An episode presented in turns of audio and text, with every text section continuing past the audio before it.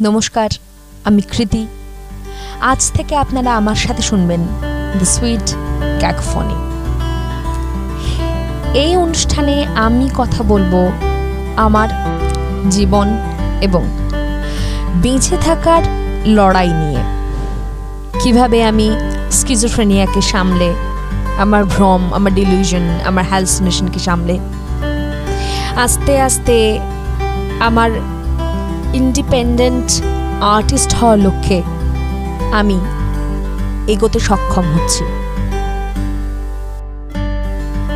এটা হয়তো কোনো রূপকথা বা হয়তো একটা সাধারণ মানুষের গল্প।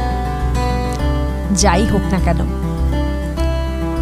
আপনার সাথে যদি আমি ভাগ করে নিই আমার যাবতীয় বেদনা, আনন্দ, খুশি, আবেগ এবং প্যানিক অ্যাটাক আমার মনে হয় আপনারাও আপনাদের ছোট ছোট লক্ষ্য আস্তে আস্তে পূরণ করতে করতে করতে করতে এমন একটা জায়গায় যাবেন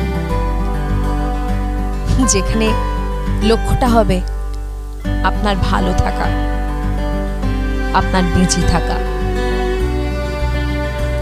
জীবন বড়ই অদ্ভুত, জানেন তো? নিজেকে ভালোবাসলে বোধহয় মানুষ সব করতে পারে। এটা আমি এতদিন আগে জানতাম না।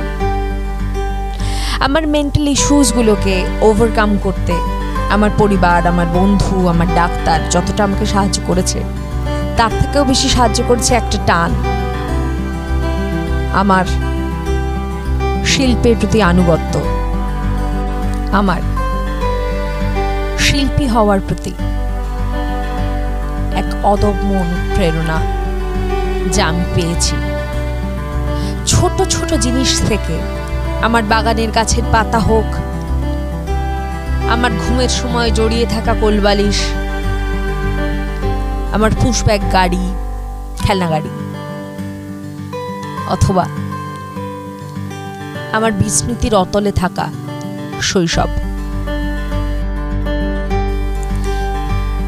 প্রতিটা মুহূর্তে, প্রতিটা দিন যাপনে আমি আমার অ্যাংজাইটি আমার ট্রমা আমার ডিপ্রেশন এই ছোট ছোট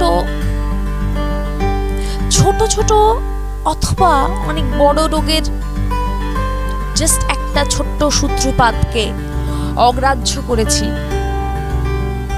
শুধুমাত্র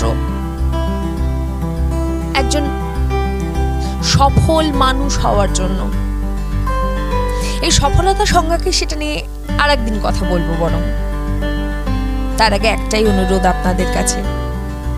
আপনারা বেঁচে থাকতে শিখুন। নিজেই নিজের অনুপ্রেরণা হন। আর শুনতে থাকুন দ্য সুইট ক্যাকোফনি সঙ্গে কৃতি। নমস্কার।